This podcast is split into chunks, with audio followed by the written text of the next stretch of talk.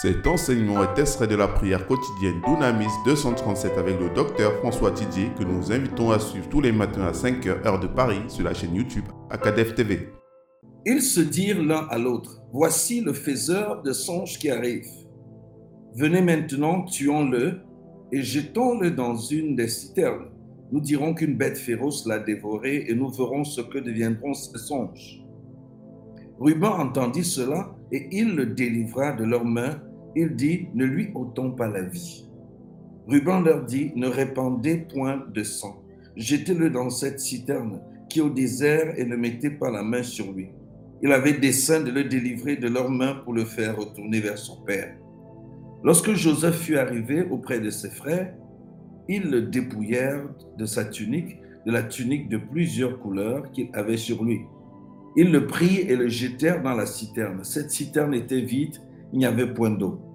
Ils s'assirent ensuite pour manger et enlever les yeux. Ils virent une caravane d'Ismaélites venant de Galate. Leurs chameaux étaient chargés d'aromates de baume de myrrhe et qu'ils transportèrent en Égypte. Alors Judas dit à ses frères, Que gagnerons-nous à tuer notre frère et à cacher son sang? Venez, vendons-le aux Ismaélites et ne mettons pas la main sur lui car il est notre frère, notre chair, et ses frères l'écoutèrent. Au passage des marchands madianites, ils tirèrent et firent remonter Joseph hors de la citerne et le vendirent pour vingt cycles d'argent aux Ismaélites qui l'amenèrent en Égypte. Ruben revint à la citerne et voici Joseph n'était plus dans la citerne. Il déchira ses, vêtements, retourna vers ses frères et dit, L'enfant n'y est plus, et moi où irai-je? Il prit alors la tunique de Joseph et ayant tué un bouc, ils plongèrent la tunique dans le sang. Ils envoyaient à leur père la tunique de plusieurs couleurs en lui faisant dire, voici ce que nous avons trouvé. Reconnais si c'est la tunique de ton fils ou non. Jacob l'a reconnue et dit, c'est la tunique de mon fils. Une bête féroce l'a dévoré. Joseph a été mis en pièces. Il déchira ses vêtements, il mit un sac sur ses reins et il porta longtemps le deuil de son fils. Tous ses fils et toutes ses filles vinrent pour le consoler, mais il ne voulut recevoir aucune consolation. Il disait, c'est en pleurant que je descendrai vers mon fils au séjour des morts, et il pleurait son fils. Les Madianites le vendirent en Égypte à Potiphar, officier de Pharaon, chef des gardes. Bien-aimés, bonjour et bienvenue à cette édition de Dunamis 237 je viens de lire pour vous Genèse chapitre 37, les versets 14 au verset 36. La suite riche de l'histoire de Joseph que nous avons commencé à lire hier. Je veux croire que vous avez tiré édification sur ce que nous avons partagé hier et qu'aujourd'hui encore, le Seigneur nous fera grâce de la révélation de sa parole et de la sagesse qui s'y trouve afin de guider nos vies sur la terre dans l'accomplissement de ses desseins, dans la manifestation de sa volonté. Ce matin, bien-aimés, je veux vous conduire à la parole de Dieu telle que nous l'avons lue pour que nous puissions tirer quelques leçons importantes et urgentes dans la vie de Joseph. Il a plu au Seigneur depuis le mois de janvier que nos méditations, nos études aient à voir avec l'âme, avec cette dimension de notre être qu'on appelle l'âme, ton âme qui est le siège de tes pensées, de tes émotions et même de ta, de ta volonté. Le Seigneur nous a enseigné que si nous pouvons, si nous pouvons renouveler notre âme, si nous pouvons penser différemment, si nous pouvons raisonner différemment, si nous pouvons changer notre manière de penser, de raisonner, de voir Dieu, de voir la vie, de voir les autres, alors nous pouvons influer au travers de ce changement, un changement dans notre vie, un changement pour le mieux. Et en cette année de nouvelles possibilités, la meilleure des choses que nous avons trouvé bon de faire, c'est de t'aider, de t'accompagner dans ce processus. Pour que tu changes non seulement tes pensées vis-à-vis de Dieu, tu changes tes pensées vis-à-vis de toi-même et vis-à-vis de ton avenir, mais que tu regardes aussi les autres différemment, que tu vives ta relation avec les autres différemment. La plupart des gens sont esclaves de leur relation. Comment? Ils sont esclaves de leur relation parce que ce que les gens qui les entourent pensent d'eux ou disent d'eux détermine ce qu'ils font de leur vie. Détermine s'ils vont avancer, s'ils vont reculer, s'ils vont avancer à fond ou s'ils vont avancer en hésitant.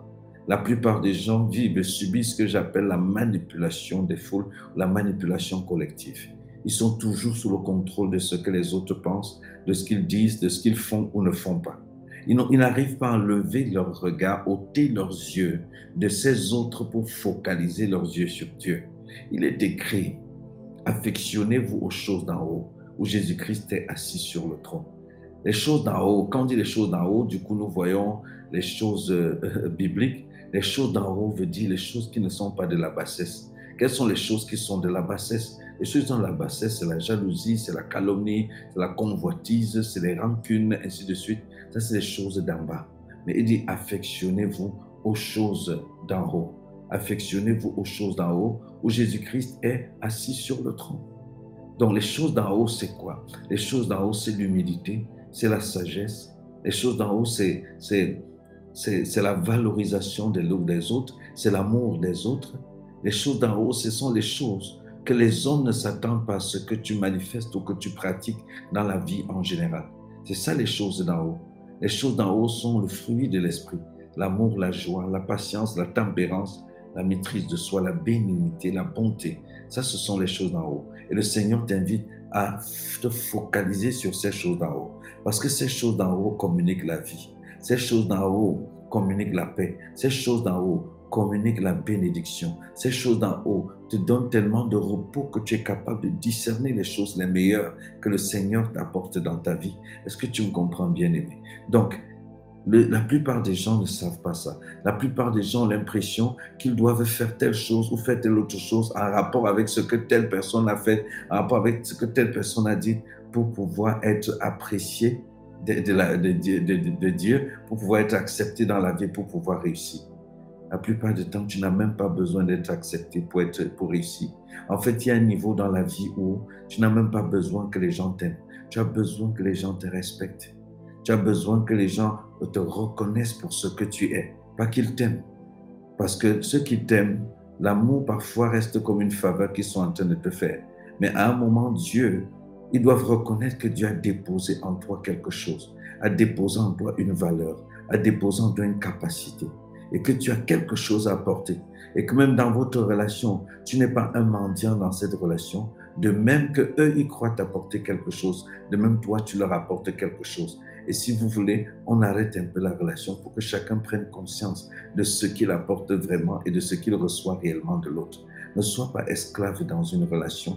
Ne sois pas manipulé par l'opinion de la masse. Ne sois pas manipulé par l'opinion collective. Tu as de la valeur. Dieu t'a créé de manière unique pour servir à la gloire de son nom. Dieu t'a créé de manière unique pour servir et accomplir un dessein sur la terre. Alors tu n'es pas venu accompagner quelqu'un. Tu n'es pas un sous-homme. Tu n'es pas un être handicapé qui est juste là pour bénéficier de ce que les autres pensent avoir te donné. Tu as habitué les gens à tellement croire que ce n'est que eux qui t'apportent quelque chose, que tu es vu comme tel et tu as fini par te penser comme n'ayant rien à donner. Je t'annonce une bonne nouvelle ce matin. Tu as quelque chose à donner. Tu as quelque chose à apporter. Tu as de la valeur. Tu as de la valeur. Et personne ni rien ne doit te faire croire le contraire. Tu comptes. Dieu t'a créé et tu comptes pour lui. Dieu t'a créé et tu comptes pour lui. Parfois, bien aimé, parfois nous, nous, nous, parfois nous négligeons, nous simplifions même les personnes qui donnent de la valeur à nos vies, les personnes qui nous estiment, qui croient en nous, les personnes qui investissent en nous parce qu'ils croient en nous. Parfois, nous les négligeons pour aller courir après ceux qui ne croient même pas en nous, à courir après ceux qui n'investissent pas en nous, courir après ceux-là qui, de toutes les façons, ne pensent pas que nous pourrions faire quelque chose de sérieux de nos vies. Nous passons le temps à vouloir conquérir ce qui nous fuit, au lieu de prendre plaisir et de célébrer Dieu pour ce que nous, pour ce qui est à nous. Les gens qui nous aiment, les gens qui nous bénissent, les gens qui nous soutiennent, les gens qui sont là pour nous, parfois nous ne sommes pas là pour eux. Parfois nous ne prenons même pas le temps d'apprécier ce qu'ils sont et ce qu'ils font dans notre vie. Par contre, ceux qui nous fuient, ceux qui s'éloignent de nous, ceux même parfois qui nous calomnient, ceux même parfois qui nous font pas du bien, nous sommes en train de nous battre pour gagner leur approbation, pour gagner leur célébration. Non, il faut les laisser partir. Il y a des gens qui partent de ta vie et c'est une bénédiction. Il faut les laisser partir. Si Lot n'était pas sorti de la vie d'Abraham, il y a des choses qu'Abraham n'aurait pas pu expérimenter. Il faut les laisser partir. Il ne faut pas vouloir à tout prix convaincre quelqu'un d'être là alors que la personne ne veut pas être là. Il ne faut pas vouloir à tout prix convaincre quelqu'un que tu as besoin de lui alors que peut-être tu n'as pas vraiment besoin de cette personne. Tu as besoin de Dieu. Tu as besoin de la grâce de Dieu. Tu as besoin des personnes qui t'aiment vraiment. Tu as besoin des personnes qui sont vraiment là pour toi. Pas des personnes qui ne sont pas, des personnes qui sont là pour toi, qui sont présentes quand tu es dans le besoin, qui prennent la peine de s'intéresser à ta vie, de chercher à savoir de quelle façon ils peuvent être utiles et de se rendre utiles quand ils peuvent l'être. Ça fait partie des personnes que Dieu a prévues, que tu t'accompagnes. Il a prévu que ce type de personnes t'accompagnent dans ta vie. Il a prévu que ce type de personnes t'accompagne et te soutient. Alors quand tu as de telles personnes dans ta vie, valorise-les, célèbre-les, bénis-les. Mais il y a ceux qui ne sont pas là. Il y a ceux qui sont absents. Il y a ceux qui ne font rien du tout. Mais que tu te bats. Tu te bats pour convaincre, tu te bats pour te faire accepter, tu te bats et ainsi de suite. Non, ne vis plus cette vie. Tu as de la valeur devant Dieu. Tu es unique. Et Dieu ne t'a pas créé en prévoyant que tu ailles te battre pour dépendre de, de quelqu'un d'autre. Dieu a des ressources pour toi. Il a disposé pour toi des chemins, des personnes qui ont de la valeur et qui te donnent de la valeur pour te faire avancer. Alléluia. Je veux que tu comprennes que ta vie ne dépend pas de la vie de quelqu'un d'autre. Ta vie ne dépend pas de l'opinion de quelqu'un d'autre. Avant toute opinion, avant toute euh, idée de qui que ce soit, ta vie est fondamentalement créée par Dieu. Et c'est Dieu qui soutient cette vie. Ta destinée est fondamentalement un don de Dieu. Et c'est Dieu qui soutient cette destinée. Dieu ne te fait pas réussir ta destinée pour ton plaisir. Vivre et accomplir ta destinée permet à Dieu de garder l'harmonie dans le monde. Qui tu es et ce que tu appelles à faire sur la terre participe à garder l'équilibre sur la terre, participe à garder la création en place participe à faire expérimenter à chacun ce que Dieu a prévu qu'il expérimente. Non, l'objectif est plus grand que ton plaisir. L'objectif est plus grand que tes envies. L'objectif est plus grand que ton bonheur. C'est le bonheur de toute l'humanité. C'est l'équilibre entre la divinité et l'humanité qui sont en jeu, qui est en jeu en ce qui concerne ta destinée. Et il faut que tu le comprennes et l'acceptes. Il faut que tu comprennes que Dieu a besoin de toi. Tu penses que ce n'est que euh, toi qui as besoin des autres? Non. Enlève cette mentalité. Si tu as le sentiment que personne sur la terre n'a besoin de toi, sache que Dieu a besoin de toi. Dieu a besoin de toi pour garder la vie sur la terre. Dieu a besoin de toi pour garder l'équilibre. Dieu a besoin de toi pour accomplir sa volonté dans la vie des autres. Dieu a besoin de toi, ne serait-ce que pour m'écouter ce matin et que ça m'encourage. Dieu a besoin de toi, bien-aimé tu joues un rôle important. Il n'y a personne qui soit inutile sur la terre. Il n'y a personne qui soit là pour rien. Dieu a besoin de toi. Et je peux te garantir ce matin, je le sens fortement dans mon esprit, Dieu fera tout ce qui est possible pour que tu puisses remplir ta, pour que tu puisses accomplir ce pourquoi tu es sur la terre. Et que ce pourquoi il a besoin de toi, que tu l'accomplisses. Dieu, parce que Dieu n'échoue jamais parce que c'est lui qui t'a créé, et t'a créé parce qu'il avait besoin de toi, et t'a créé pour répandre, reproduire son règne et son gouvernement sur la terre. Dieu lui-même veillera à ce que tu accomplisses cela, au nom puissant de Jésus-Christ. Alléluia. Dieu a besoin de toi. Donc ne laisse personne te traiter comme si tu ne valais rien, comme si tu n'avais rien apporté. Beaucoup se sentent dans cette situation parce qu'ils ont fait beaucoup d'erreurs dans leur vie. Ils ont pris beaucoup de mauvaises décisions. Ils ont l'impression que ça ne vaut pas la peine. Ils ne se voient que selon les lunettes des mauvaises décisions qu'ils ont prises. Ils ne se voient que selon les lunettes des erreurs qu'ils ont faites. Nous avons fait tous des, erreurs. Tu tu n'as pas fait, tu n'es pas la pire des personnes. Tu n'as pas fait plus d'erreurs que qui que ce soit. Je ne suis pas là à te rendre ministère ce matin parce que je n'ai jamais fait d'erreur. Je ne suis pas là dans le ministère ce matin parce que je suis parfait. Je suis saint par mes propres capacités, en très peu efforts. S'il y avait un seul homme sur la terre qui était capable d'être saint par lui-même, s'il y avait un seul homme sur la terre qui était capable d'être juste par lui-même, alors Jésus n'aurait pas eu besoin de venir. Cette personne aurait été notre Jésus. Cette personne nous aurait sauvés.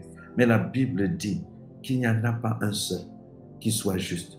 Dieu a regardé sur la terre, dans le passé, le présent et le futur. Il a vu que nous étions tous coupables. Il a vu que nous étions tous imparfaits. Il a vu que nous étions tous bourrés de faiblesses, remplis d'erreurs.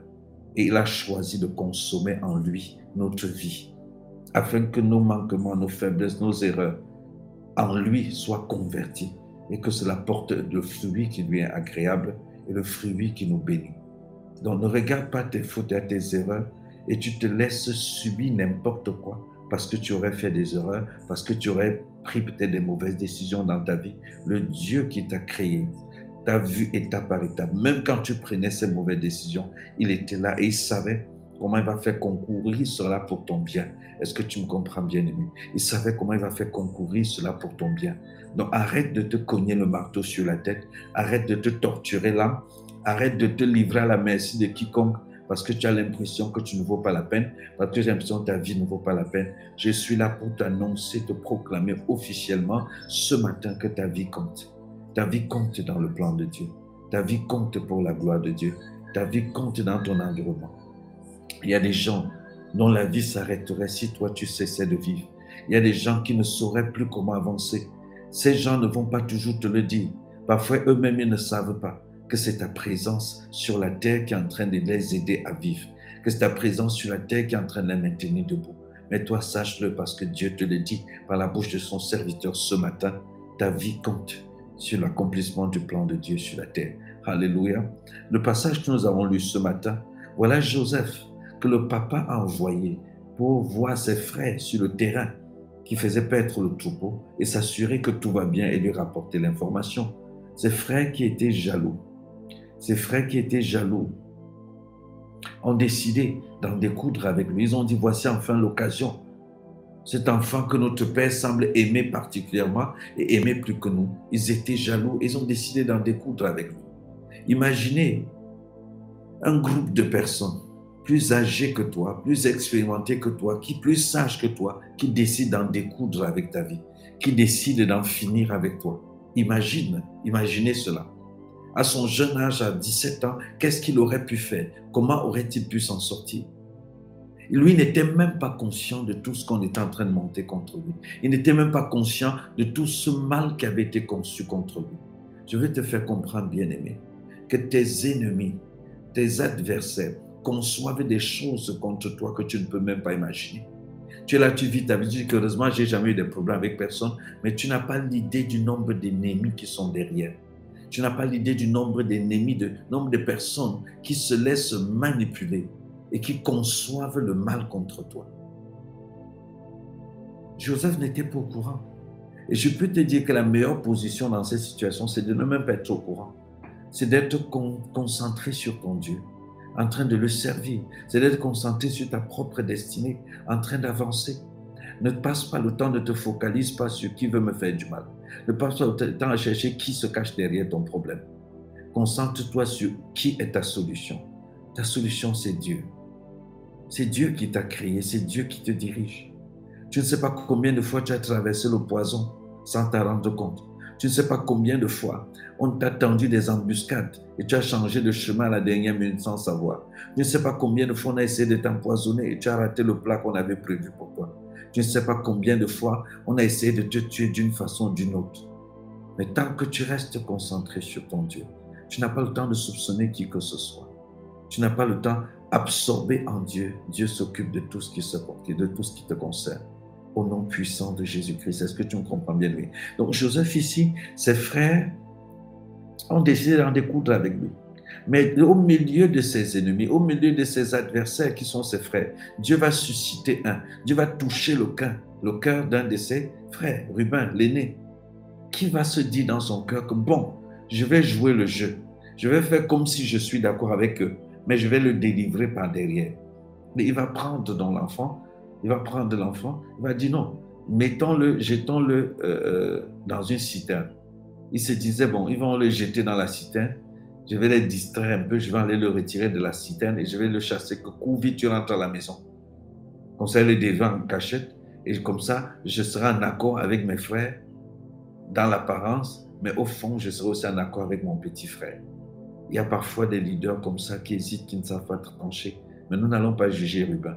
Il a une bonne intention, il a voulu faire ce qui était, ce qui était bien, Sauf que dans un moment de distraction, ce sont plutôt ses frères qui ont retiré Joseph de la citerne et qui l'ont vendu à des esclaves madianites. Et ces esclaves madianites sont partis avec Joseph et sont allés le vendre à Potiphar, un général de l'armée du Pharaon. Alors regardez comment la vie d'un homme suit un cours assez bizarre. Quand Dieu a décidé de te conduire vers les sommets, bien-aimé, tu vas parfois passer par des épreuves. Et dans ces épreuves, tu auras même des possibilités d'être délivré. Mais même dans ces possibilités, Dieu va s'arranger à ce que tu ne le sois pas. Parce qu'il faut que l'épreuve ait son plein effet dans ta vie. Qu'est-ce que l'épreuve travaille dans la vie d'un homme? L'épreuve bâtit ton caractère. La gloire a besoin d'un caractère fort, d'un caractère solide, d'un caractère paisible pour pouvoir porter cette gloire. Si tu es transporté dans la gloire alors que tu n'as pas bâti ton caractère, tu dois devenir le prochain scandale sur les télés et sur les radios. Si tu es porté à la gloire, par exemple, Dieu te donne beaucoup d'argent alors que tu n'as pas cultivé la maîtrise de soi.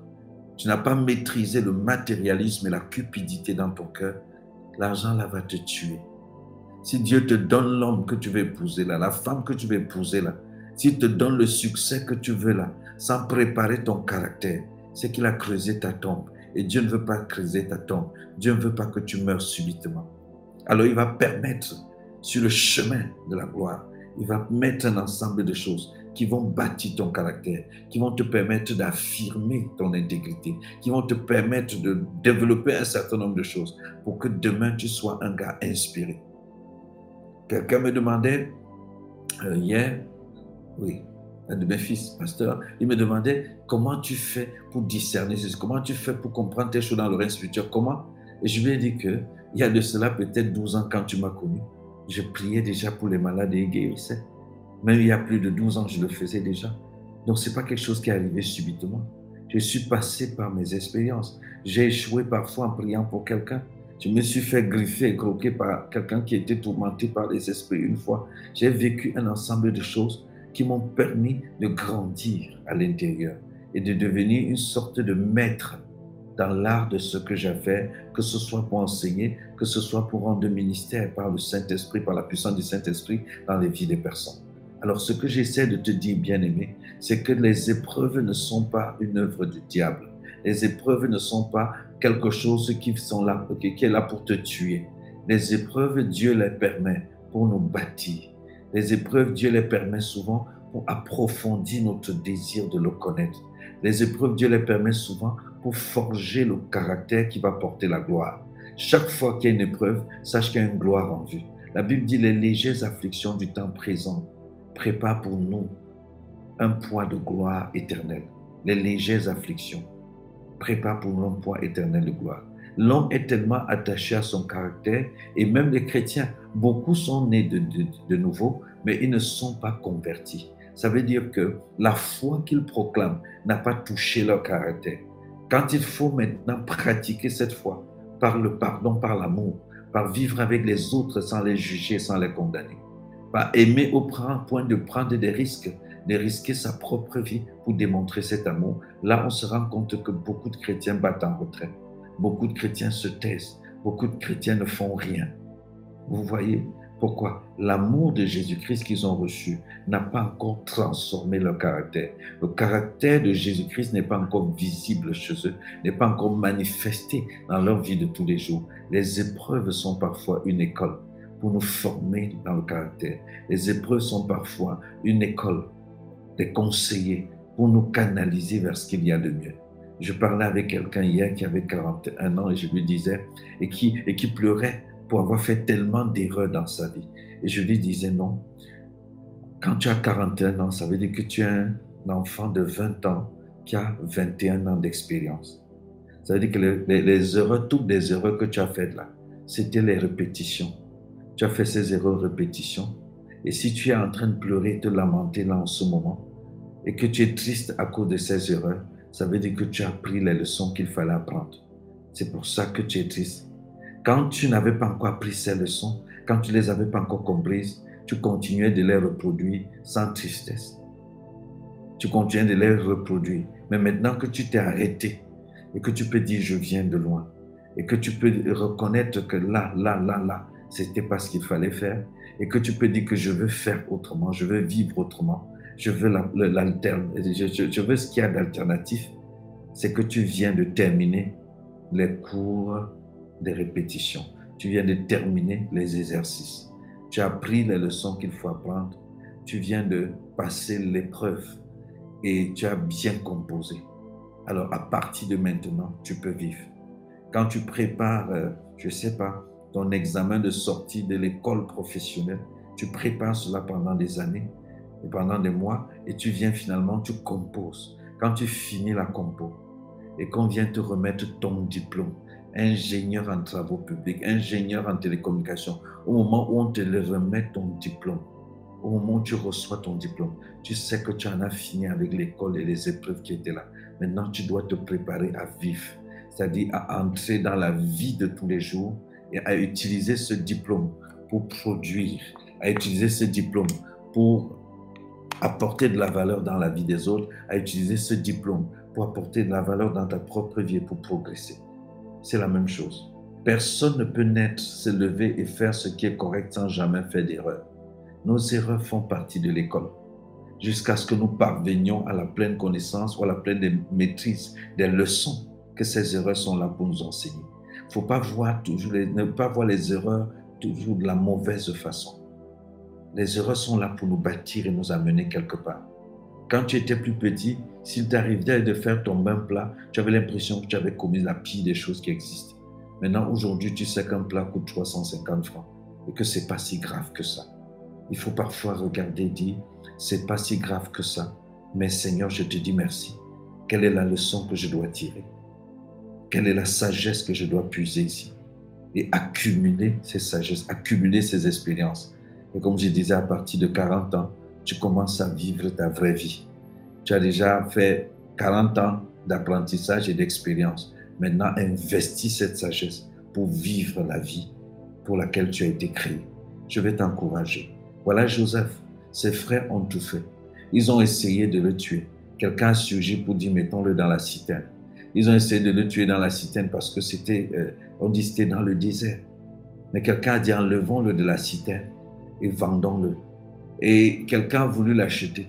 Et finalement, c'est à un haut gradé de l'armée de Pharaon qu'on l'a vendu. Quand la main de Dieu est sur ta vie, quand Dieu ouvre, personne ne peut fermer. Quand la main de Dieu est dans ta vie, même là où on t'a envoyé pour te tuer, Dieu s'assure que tu tombes dans le bon emploi. Même là où on va te vendre comme esclave, il s'assure que même celui qui t'achète soit quelqu'un qui l'a positionné pour faire avancer ta destinée. Au début, c'est Ruben qui voulait sauver l'enfant. Il a demandé qu'on le mette dans la citerne. Finalement, c'est Judas qui dit qu'on le sorte de la citerne pour le vendre aux esclaves. Finalement, c'est les vendeurs d'esclaves qui choisissent qu'il faut le vendre plutôt à Potiphar et non à un voyou dans le quartier en Égypte. Dieu a choisi. Même tes détracteurs, Dieu les choisit. Même tes bourreaux, Dieu les choisit. Quand il faudra qu'on te livre, Dieu veille sur à qui est-ce qu'on va te livrer. Quand il faudra que tu tombes, Dieu veille sur quel genre de sol tu vas tomber. Quand il va falloir même que tu sois battu par la tempête, Dieu choisit quel genre de tempête va te battre et dans quelle direction est-ce que ça va t'orienter. Dieu est au contrôle de ta destinée. Garde les yeux fixés sur lui. N'aie pas peur des épreuves. Apprends ce que tu peux apprendre des épreuves. Tire sagesse, tire expérience, tire direction et continue d'avancer. Ne te laisse, ne laisse pas ta vie dépendre des avis des uns et des autres, dépendre de si tel t'aime ou s'il ne t'aime pas, dépendre de si tu as, reçois ce que Dieu te donne dans la vie, reçois ce que Dieu te donne et avance. S'il te donne un peu par tel, reçois ce peu-là et rends-lui grâce. S'il te donne beaucoup par tel autre, reçois cela et rends-lui grâce. Ceux qui t'aiment, ceux qui pensent à toi, ceux qui veulent que tu progresses, donne-leur de l'espace dans ta vie et ceux-là qui n'ont rien à faire de ta vie, ceux-là qui ne viennent vers toi que pour t'exploiter ou bien quand ils ont des, soucis pour voir ce que tu peux leur donner, toi aussi, tiens-toi à l'écart. Concentre-toi sur ce que Dieu met entre tes mains pour progresser, pour avancer. Et tu verras la gloire de Dieu. Et tu verras cette gloire exploser dans ta vie. Ne garde personne mal dans ton cœur. N'est pas de l'amertume, n'est pas de la tristesse, n'est pas de la haine, n'est pas de la rancune. Personne ne te doit rien. Dieu te doit tout. Et tout ce qu'il te devait, il te l'a donné en Jésus-Christ. Garde les yeux fixés sur Jésus-Christ. Pratique le bien et avance. Et tu verras certainement la gloire de Dieu. Que le Seigneur te bénisse en cette journée qu'il te donne d'expérimenter ce repos, cette paix, cette joie intérieure, qu'il te donne de discerner les personnes qui sont les tiennes, qu'il te donne de, recevoir et de prendre plaisir à ce que cela te donne, et qu'il te garde et te préserve de ceux qui ne sont pas pour toi, afin que tu n'aies pas de distraction dans ta vie, que tu vives, avances et accomplisses ce pourquoi tu as été créé. Que le Seigneur te bénisse abondamment, au nom puissant de Jésus-Christ. Amen.